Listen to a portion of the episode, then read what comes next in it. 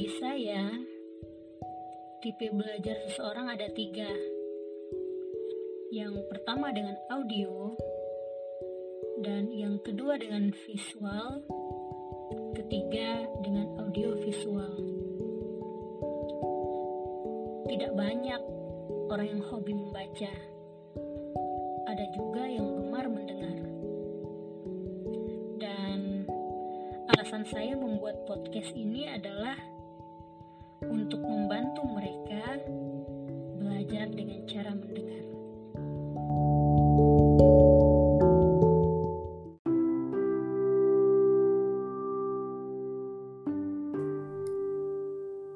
Halo, selamat datang kembali di podcast saya kali ini. Saya akan melanjutkan pembahasan untuk bab ketiga mengenai connecting the dot and solving the puzzle. Berikut ini saya akan membacakan sebuah kutipan satu kisah pendek belum mampu menggambarkan satu gambaran besar. Sebuah kisah terbentuk dari gambaran kecil yang tersambung. Sedangkan sebuah gambaran utuh terbentuk dari banyak kisah yang kamu sambungkan sendiri.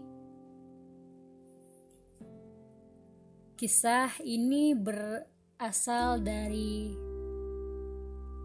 seorang yang sangat luar biasa yang bernama Steve Jobs. Aku mengutip sedikit pidato dari Steve Jobs. Pidatonya berbunyi,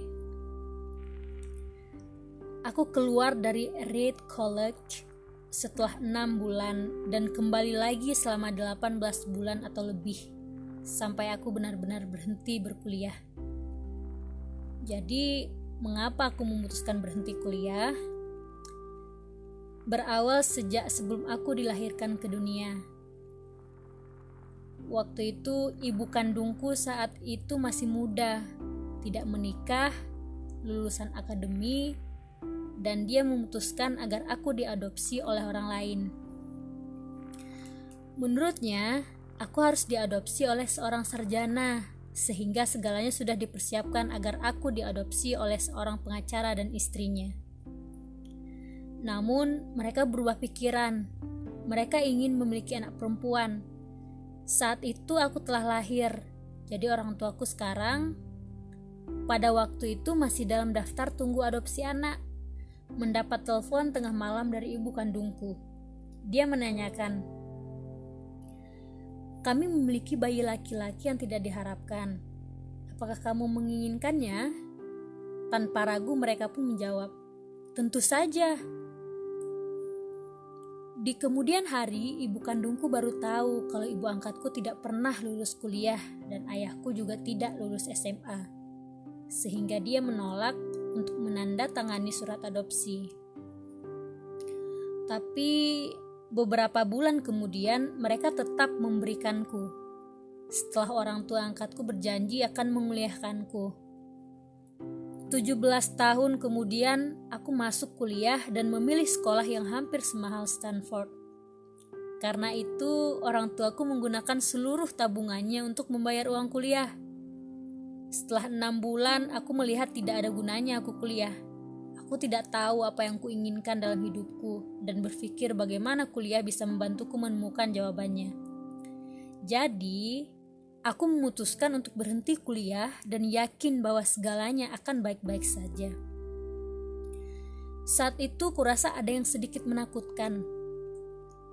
Tapi jika ku ingat kembali, kurasa berhenti kuliah adalah salah, salah satu keputusan terbaik yang pernah kubuat. buat Begitu aku berhenti, aku tidak mengambil mata kuliah yang tidak kusukai dan memilih mata kuliah yang menurutku menarik.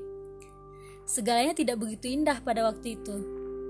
Aku tidak memiliki kamar di asrama sehingga aku tidur di lantai kamar temanku. Untuk membeli makan, aku selalu mengembalikan botol minuman demi mendapatkan 5 sen dan berjalan sejauh 7 mil melintasi kota setiap malam Senin untuk mendapatkan makanan yang enak di Hair Krishna. Tapi aku menyukai itu. Aku melewati banyak hal dengan mengikuti rasa ingin tahu dan intuisiku yang ternyata menjadi sangat berharga di kemudian hari. Akan kuceritakan kisahnya. Pada waktu itu, Reed College menawarkan mungkin cara membuat kaligrafi terbaik di negeri ini. Melalui poster di kampus, setiap label digambar. Sungguh sangat indah kaligrafi buatan tangannya. Karena aku sudah berhenti kuliah dan tidak diharuskan mengambil kelas reguler, aku memutuskan untuk mengikuti kelas kaligrafi dan belajar bagaimana membuatnya. Aku belajar contoh tulisan serif dan sans serif, belajar memvariasikan jumlah spasi antara kombinasi huruf yang berbeda, belajar bagaimana membuat tipografi yang bagus, tipografi yang indah, bersejarah, bernilai seni tinggi, bahkan ilmu pengetahuan tidak dapat memahaminya. Dan menurutku sungguh menakjubkan. Bahkan aku tidak berharap melakukan ini, tapi ternyata ini menjadi pekerjaanku. Tapi 10 tahun kemudian ketika kami merancang desain pertama komputer Macintosh, harapan itu ada. Kami merancang komputer Mac untuk pertama dengan tipografi yang sangat indah. Jika saja aku tidak berhenti kuliah, aku tidak mungkin mengikuti kelas kaligrafi di kampus dan personal komputer mungkin tidak memiliki tipografi yang indah. Tentu saja itu merupakan hal yang mustahil menggabungkan titik-titik jika kita pikir pada waktu itu. Tapi hal itu menjadi sangat jelas jika kita pikir sekarang.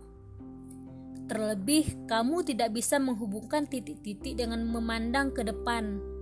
Kamu hanya bisa menghubungkannya jika mengingatnya kembali. Jadi, kamu harus percaya kalau titik-titik itu akan terhubung di masa depan entah bagaimana caranya. Kamu harus percaya pada sesuatu, yaitu keberanian, takdir, kehidupan, karma, atau apa pun. Pendekatan ini tidak pernah mengecewakanku dan membuat segala perubahan dalam hidupku. Ya, begitulah kisah hidup Steve Jobs. Ia menghubungkan titik-titiknya di belakang dan menyusun puzzle hidupnya. Ia telah meninggal dunia, tetapi kita masih dapat melihat gambaran besar hidupnya.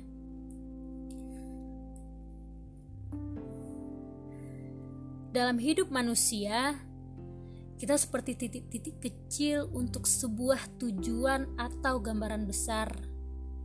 Untuk mengetahui gambaran besar dari titik itu, kita harus menyambungkan titik-titik tersebut. Kita harus menyambungkannya dari urutan pertama ke urutan terakhir, karena hidup kita hanya satu arah, yaitu ke masa depan. Kita tidak bisa kembali ke masa lalu. Pada akhirnya, akan terbentuk sebuah emotikon yang sedang S, smile, atau S, sad tidak tahu. Semua belum tentu. Yang bisa dilakukan dalam menjalani titik-titik kecil di hidupmu adalah jalani dengan es semangat.